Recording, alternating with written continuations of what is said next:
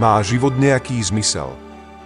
Otázka, na ktorú hľadali odpoveď už aj štarogrécky filozofi, je dodnes aktuálna a často diskutovaná.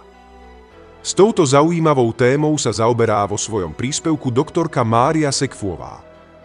Zmysel života nemožno skúmať oddelene, nakoľko súvisí aj so šťastím. Aristoteles zistil, že viac než čokoľvek iné ľudia hľadajú šťastie. Čo je to šťastie a ako ho dosiahnuť? V priebehu života človek prechádza rôznymi fázami.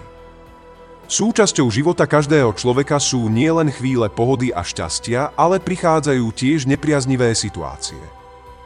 To, ako sa s nimi dokáže človek vyrovnať, závisí od jeho vnútorných schopností. Pričom aj človek v ťažkej životnej situácii dokáže dosiahnuť stav flow, čiže pocit spontánnej radosti a načenia. Ako je možné, že ľudia sú schopní dosiahnuť harmóniu mysli a celistvosť ich osobnosti rastie, aj keď sa im stanú tie najhoršie veci, aké si vieme predstaviť? Človek, ktorý dokáže nájsť v živote zážitok flow, teda plynutie je schopný mať radosť dokonca aj zo situácií, ktoré sa zdajú úplne beznádejné. Človek, ktorý prechádza ťažkou životnou situáciou, má na výber, aký postoj zaujme ku konkrétnej situácii. Schopnosť vyrovnať sa s nešťastím a získať z toho niečo dobré je veľmi vzácny dar. Každá kríza, ktorú človek prežíva, však môže byť aj výzvou. Výzvou k zmene k lepšiemu.